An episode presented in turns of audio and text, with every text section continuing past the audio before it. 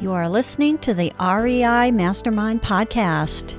Join JD as he chats with industry leading real estate experts and professionals. We learn from their experience and uncover the strategies to their success that we can implement into our own businesses and we can drive immediate results today. They share their experience and wisdom as we build a foundation to our own success.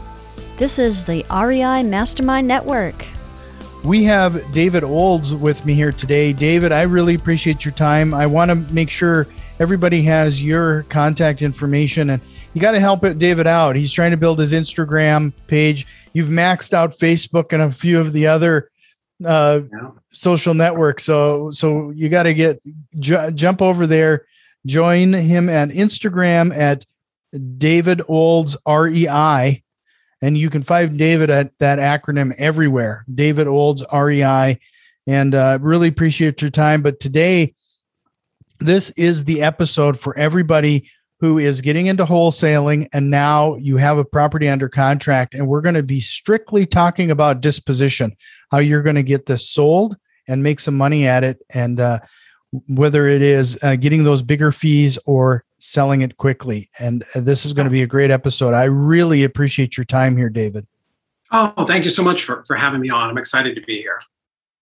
So, just to kind of give people a little background, if you haven't heard of David, he's been around for quite a while. In fact, before the last financial collapse in 2007, yeah. 2008, 2009. Um, uh, so, uh, this is really going to be a treat. Uh, I really appreciate and value your experience. Cool. Yeah, I'm, I'm one of the few people that have been around like before the, the last crash, and I don't know if we have one coming up or not. I don't know that anybody ever knows. What I can tell you is from the last one, when we were in the heart of it, we were like the top of the the uh, the curve there. Like nobody ever knows when you're in the middle of of a recession or when it's starting to happen, right? It just you just feel like things are slowing down a little bit. But in hindsight, you can look back and go, "Oh, well, that's why that house didn't sell for as much as I thought it would have." Um, so yeah, yeah, I, I, actually started in the Orlando market in 2002. Uh, my wife and I bought our first house. We fixed it up, and uh, we sold it two years later and made like like fifty-seven or fifty-eight thousand dollars.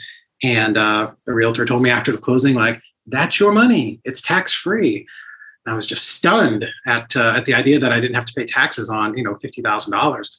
So um, you know, we sold a house, we went and bought another house, uh, uh, ugly house in a beautiful neighborhood, which is which is the ideal situation. And two and a half years later, we sold that one and made a little over a hundred thousand. So, and of course, we were doing the fix up and you know all those things ourselves. And we had full time jobs at the time. Um, but yeah, we just sort of got into that pattern in Florida, and um, like it's so cliche. Almost every real estate investor out there, a person you talk to, I read Rich Dad Poor Dad I was standing at the airport, just killing some time, and and pulled this book off the shelf. And you know, ten pages in, I was just captivated and, and bought it and went home and just burned through it. And at the end, he says, uh, Kiyosaki says, you know, if you want to be in real estate, go find a real estate investment group, right? So I'm like, okay, I'm not that smart, but I'm really good at following directions. So you know, I, I went online and searched around, and I found the uh, Central Florida uh, Real Estate Investors Group, which is one of the biggest ones in the country. I found out later and uh, yeah, just I joined that and just kind of got myself immersed in real estate and you know all the courses and classes and boot camps and did some mentorship and some coaching. And uh, we got really good at flipping houses in uh, Central Florida in the mid 2000s. And probably not because we were great, right? The market was crazy, stupid hot. I tell people like a dog could put a, a sign in the front yard and sell the house. It wasn't I mean, I think we did a good job, but it wasn't because we were so so talented. The market was just on fire. Um, and like I said, I worked for ProBuild at 84 Lumber, so I was in building material sales. And my wife was uh, she worked for Ashton Woods Homes, which is a large custom builder, so she was in their purchasing department. And in our our company at 84, our ProBuild at the time, like so we're dealing with big big builders right all the time and they've have, they have what's called a spec sheet right? So maybe you know this particular model gets five and a quarter inch baseboard and big crown and you know all these types of things. Well as things were slowing down we were getting these orders. Oh we're going to change the three and a quarter baseboard. What they were doing was they were changing the specs on their models so that they could save some money because sales were starting to go down. So that was something like if you're in the eye of the hurricane that's that's like maybe a little indicator that we saw but we had no idea that it was going to drop you know, 25, 30, 35, 40%, you know, over the course mm-hmm. of six months. It was just, it was, Florida was a terrible place to be during, during uh, 2000, you know, eight, nine, and 10. Um, but yeah, so we, uh, we knew, we knew something was happening.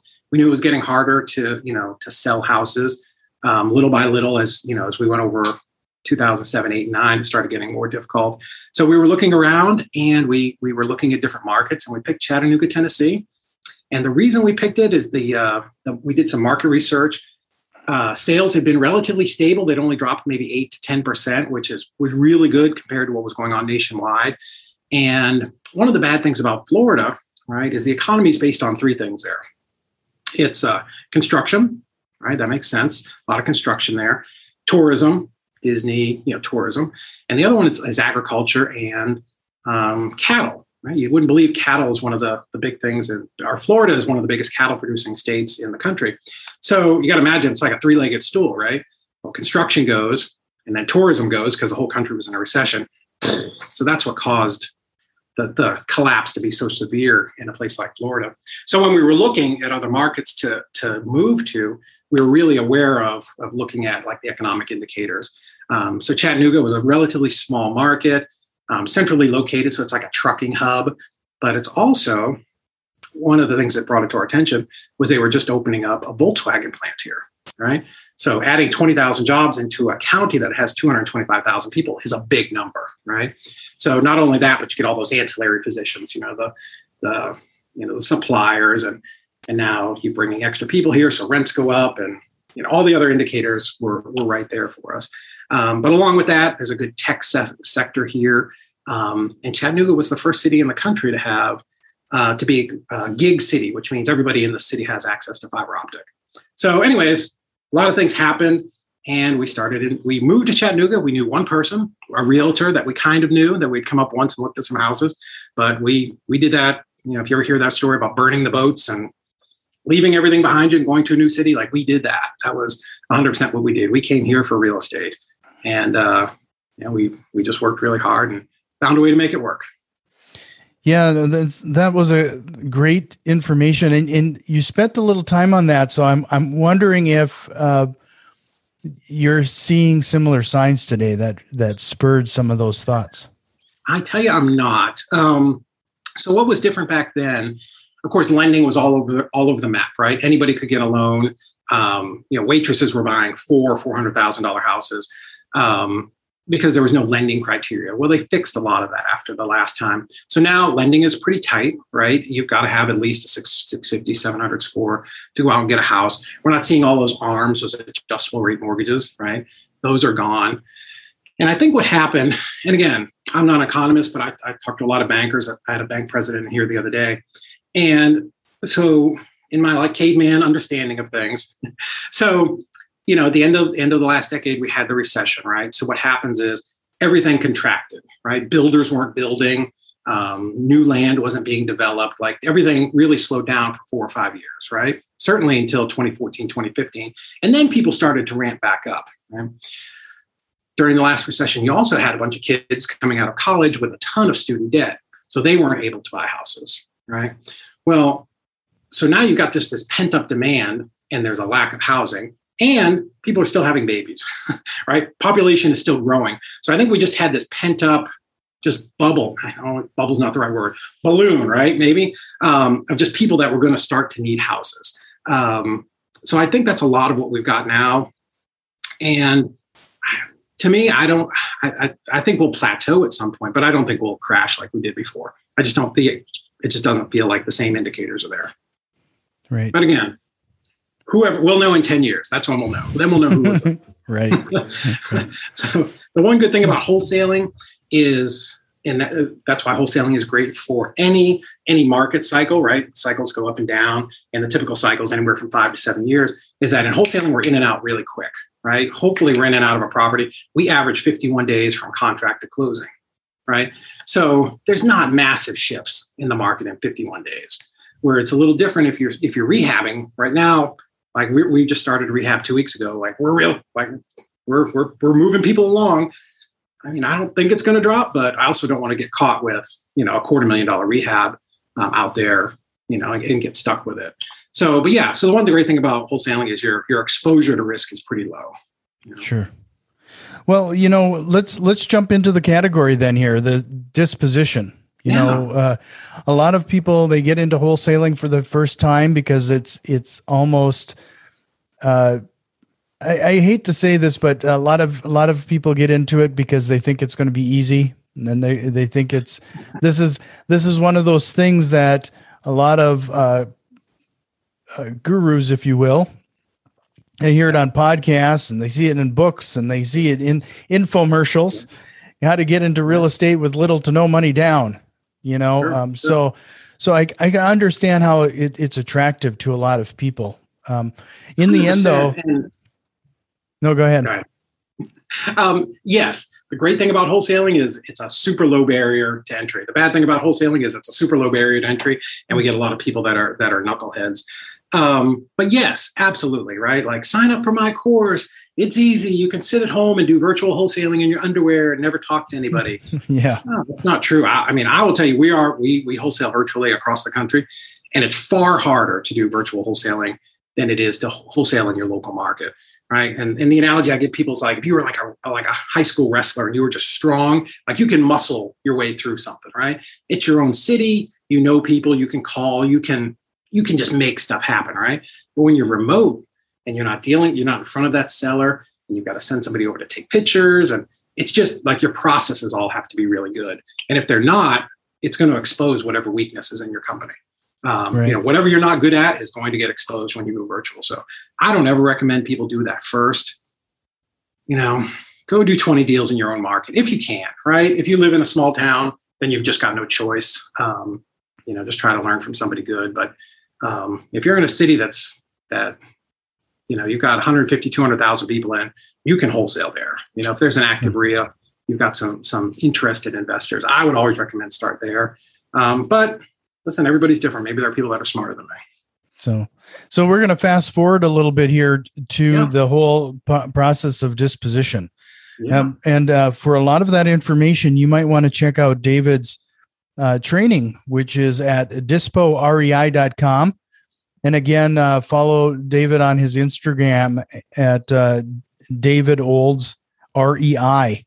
And uh, I understand that that's your your moniker on all of the socials, so it's easy for people to find you. Yeah, I, luckily I have a unique enough name that I was able to grab that at YouTube and LinkedIn and you know and all of them. But uh, but yeah, so so dispositions, right?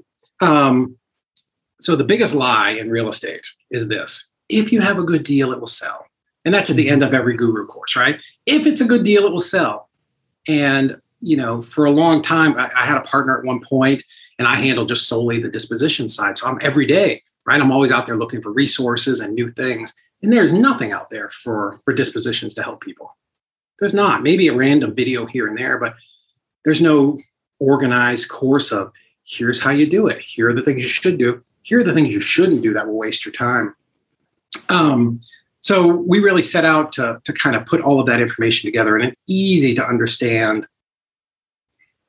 course, course manner, you know, and we also have a, a mastermind that goes with it. Um, but anyway, so we, we talk about, you know, wholesaling, real estate in general. There's always two ways to do it, right? You could be the guy who's like the mad scientist, and you've probably had guys on your podcast. And, and I've got friends like this who are so smart and they do these crazy off the wall, complicated type transactions. And that's fantastic, right? If you're that guy, like all the all the, the applause goes to you. However, if you're going to scale your business, you can't scale with that kind of model. It's got to be very streamlined and, and easy to understand. And that's what we've created. Basically, our Dispo course came out of people coming to us and saying, Hey, how do you dispose so many properties across the country? So we basically took the process that we use for our own team here, here in Chattanooga in our office, and we put that into a course. But um, but yeah, it's it's a very straightforward, easy to understand course. I guess I'm I'm probably doing a terrible job of explaining it. No, and and I'm glad that you brought that up because I I've actually have heard multiple people say those exact words. If you find the deal, the money will come, whether it's through sales or or or investment or what have you. And um, I have just speaking from experience, uh, I find that I've I spend almost as much time building my buyers list and and getting that stuff figured out as I do finding the property. Hundred percent. So what do you do when you when you get a new property lead and it's in Philadelphia? and you've never sold anything in Philadelphia, right? Well, the process to build a list is relatively simple, but if you don't have that step by step of how you do this, um, it's going to be a problem, right? But just that idea of, oh, I've got, you know, you've got a contract it's going to sell.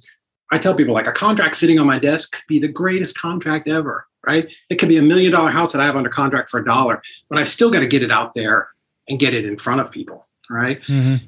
And so that's one of the things that we really learned and honed by going through that last recession because, you know, during 2009, 10, 11, 12, 13, like there was, you could buy property all day long. You could go, go down any street and just find vacant properties. But the issue was who are you going to sell it to, right? Because there were no, there weren't as many investors as there are now, right? A good market brings out a frenzy of people wanting to buy real estate. So in doing that, we learned how to be really great, really great at selling our properties. Um, so you transition that to today, and people say, "Well, it's a hot market. I can be, I should be able to sell anything, right? Because my guru told me that if it's a good deal, the money will follow." Um, here's the thing: like if you're doing any kind of active wholesaling, and you've got any kind of business where you're where you're you know marketing and, putting things under contract every week, here's the truth. I'm going to tell you, you know, I've done a thousand deals not every deal is a unicorn, right? Mm-hmm. Not every deal is that perfect three bedroom, two bath, you know, brick rancher in the best part of town with a good school district. Right. Right. If that's what you're looking for, I mean, that's like being in the major leagues and, and every time you go up to swing, you know, you're looking for a triple or better. Just doesn't happen. Right. So you're going to get properties in. I mean, you know, maybe it's not an A property, but it's, you know, it's a solid B minus, right? It's something we can make eight or 12 grand on. So understanding how to, you know, if you don't understand the dispo process and how to get in front of the right buyers who are going to pay the most and how to market it to get in front of a lot of people, um, you're just you're just going to struggle with those. And I have people that come to us every day. Like today, I got an email from a wholesaler. Hey, I've got these four properties. I just can't seem to move them. Like, well, your numbers look good. What have you been doing? Oh, I posted it on Facebook Marketplace. I'm like, of all the places to post, that's probably the worst place that that you could put a deal, right? So, so yeah, just having a good a, a good deal or even what you think is a good deal right because that's the problem too a lot of new wholesalers don't even understand what what's a good deal and what's a bad deal but let's assume you've got a good deal that deal sitting on your desk or that one post that you put on craigslist probably isn't going to sell that deal right mm-hmm. And and if you you post it in one place and you get a call that one person wants to beat you up you know from 60000 down to 45 and you're like oh i'll make 5000 i'll just take it boy if you'd had 10 people calling you about that deal now you've got some competition, right? So now mm-hmm. you get into that bidding type stuff, or at least where you don't feel like you need to take a discount on your assignment fee. So where does a person start? Like how do you how do you build that buyers list that and, and start generating that? So here's one thing that we that we teach, and I teach my employees this. I mean, every single person in our company that we train, I draw this, and my girls always make fun of me because it's always crooked on the on the on my whiteboard is a is a timeline. And at the beginning is lead generation, at the end is closing, right? Now, every single person in our company understands why we are here, right? So we start with the end in mind.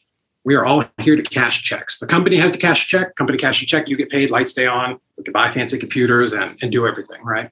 So um, the first thing somebody wants needs to understand is who who is going to buy this property, right?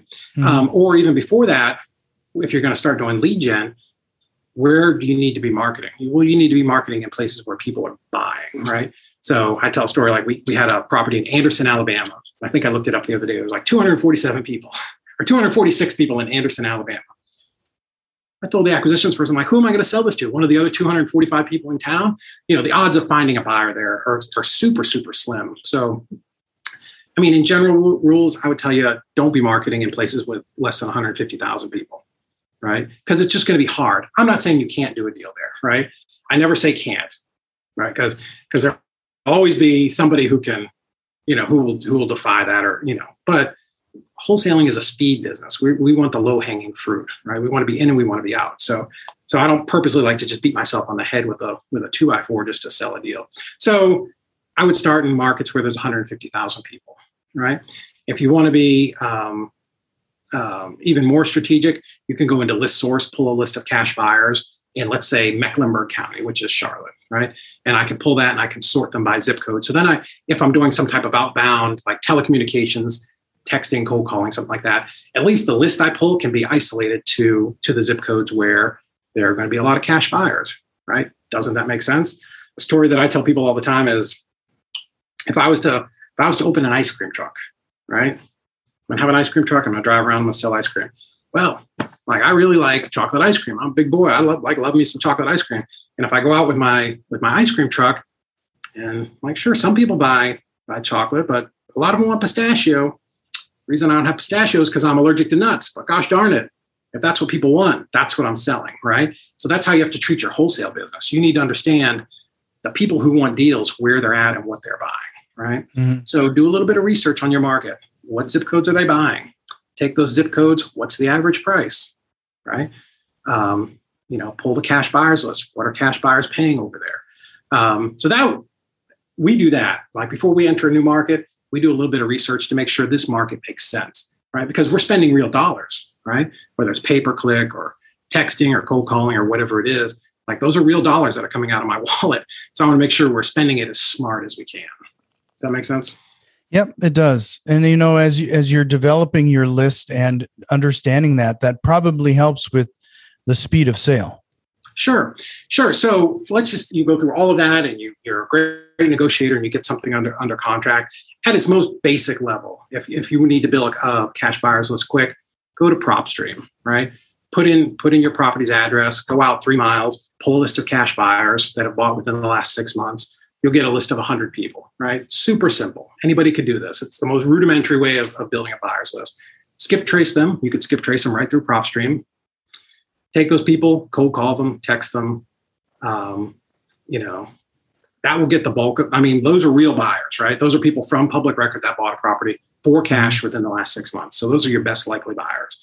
Um, beyond that, Facebook groups are amazing not Facebook Marketplace.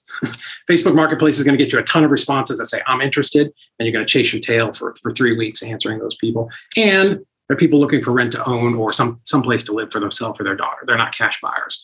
Um, but no, go in and, and be interactive in, you know, the Charlotte Investors Group or, you know, Mecklenburg County or, you know, Charlotte Inve- or North Carolina investors, whatever. Um, get into those groups, but you have to present a good product, right? Don't just say, I've got a three bedroom on you know, Oak Street that I'm selling, right? I mean, we're a marketing company. All of us are.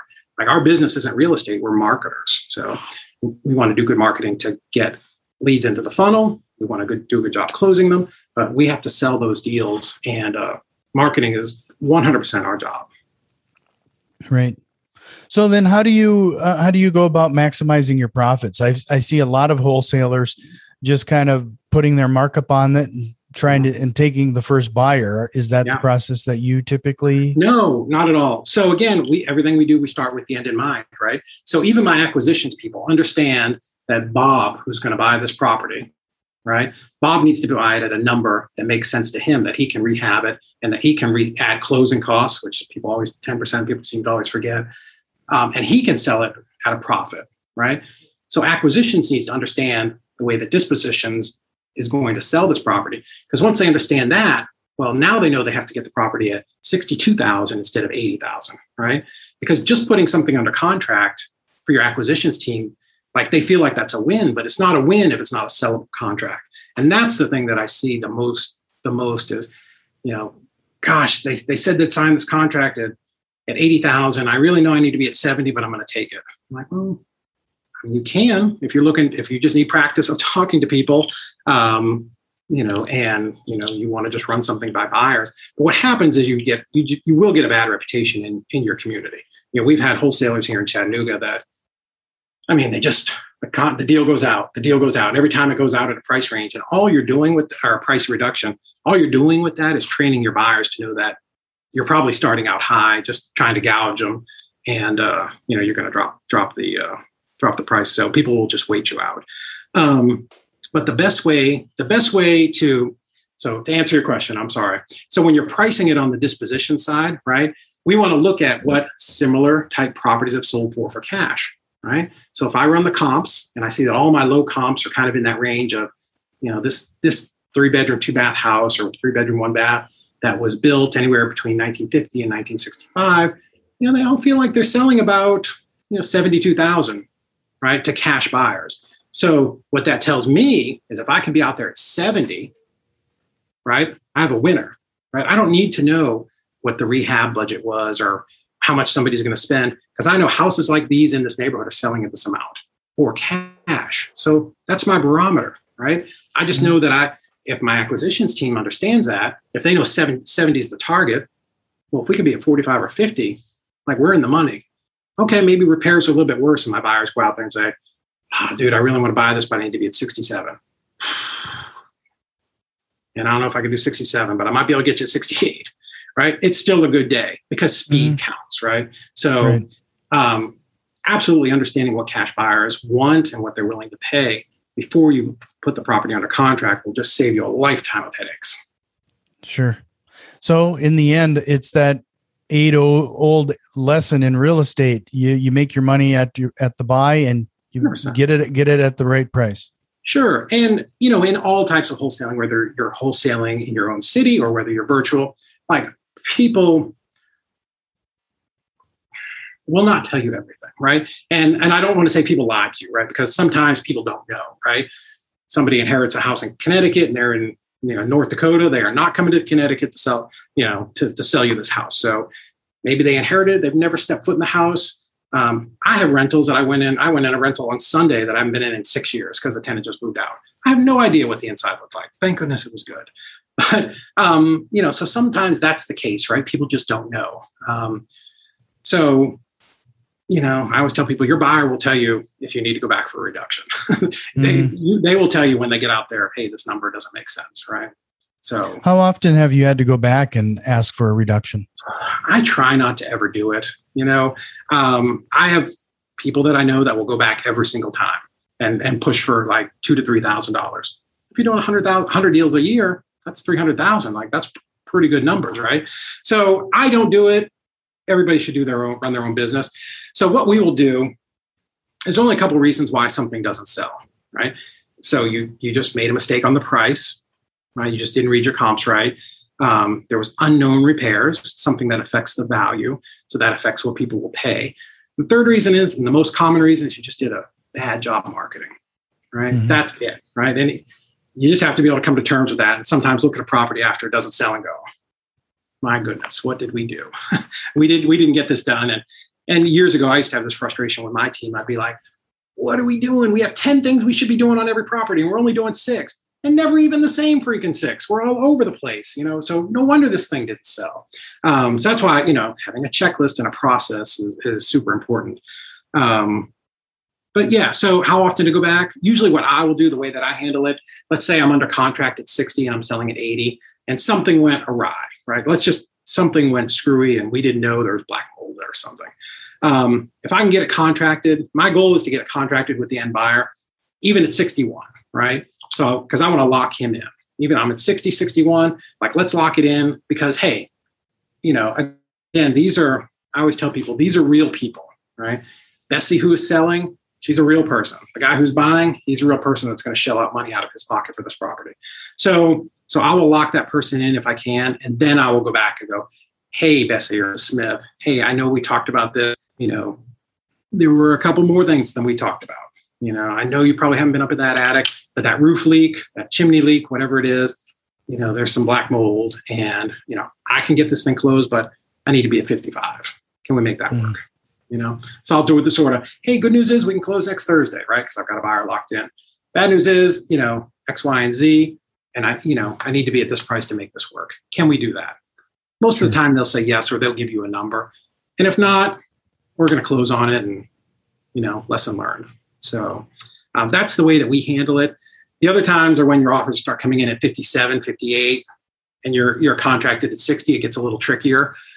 Um, and what we'll do there is we'll go to the buyer and we're like, hey, like, that's really low. Let me talk to my partner. Here's what I'll do like I can go back and, and try to see if I can get you this at 68, but like if I call you back, we're going to go under contract today, right? You're serious, you're ready to, to wire EMD and, and sign this contract. Yes. Okay. And then we'll go back to, you know, the seller and go, hey, XYZ, here are the problems, here's where we need to be.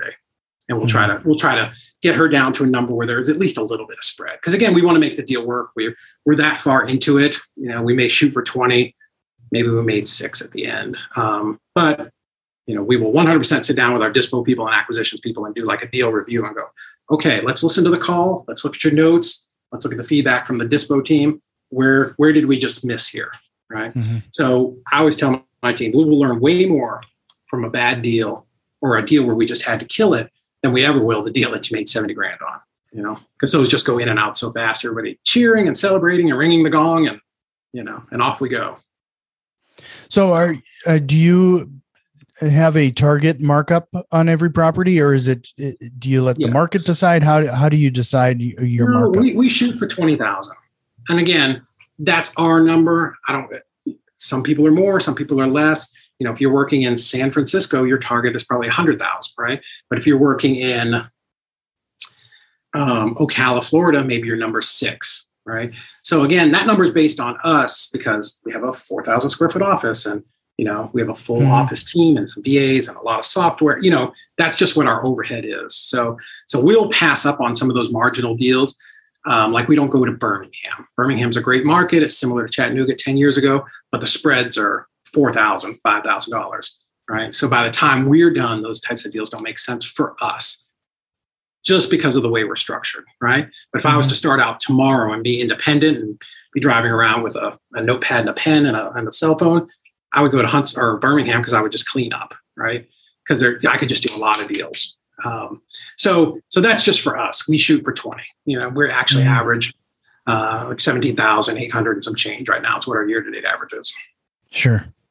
So in the end, it, it's you you do target a a markup, um, but in the end, it's that's frankly negotiable depending on what your buyers are willing to it pay. It is because here's you know here's what I in our dispositions team they want to dig in sometimes like I know this is a deal you know this should be the price, but here's what I tell them like we're on the we're like the people on laying on the beach right. So this week acquisition sends us three or four contracts right. Well next week it could be five or it could be two, but there's more coming. And the week after that, more coming. The week after that, more coming. So, you know, we're like the, the produce stand. I got to move the old apples out because I have new apples coming in next week. Right. Mm-hmm. So that's what happens when you have a fully formed acquisitions and dispositions department is like their job is only to get contracts. And I'm pointing, I'm pointing like you can see towards my, towards my acquisitions area and dispositions is back there. But yeah, their job, their only job is to go get contracts, right? So they do marketing, lead gen, talk to sellers. Marketing, lead gen, talk to sellers. Um, where disposition is only talking to buyers. So um, yeah, we're we're on the speed plan. So yeah. if it's an acceptable number, and you know everybody gets paid paid a commission based here. So we use a split plan, a small base with a, a good commission. So um, you know they want to move this property out so they can start on the next one. Yeah, your analogy of the of the fruit is a great is a great one because just like you said earlier with the with some wholesalers and you see a, a constant drip as the price keeps dropping. Yeah. Um, that's just un, unloading uh, vegetables and fruit that's that's eventually going to go bad. Yeah and and i worked in retail gosh from for 20 years. I was time i was in umass i was in retail and i had a great like first boss and uh, he taught me this always make your first down, markdown your best markdown like you do not have time to keep keep messing around with this over and over and over again. And again, I've seen it because you know I'm, I'm a buyer too, right? I buy from other wholesalers as well. I'm not narcissistic enough to think that only I have the best deals. Um, so yeah, from time to time we buy wholesale deals from other people. So I do. I watch these emails come through, and I'm like, well, just dropped another four thousand. Oh, just dropped three thousand.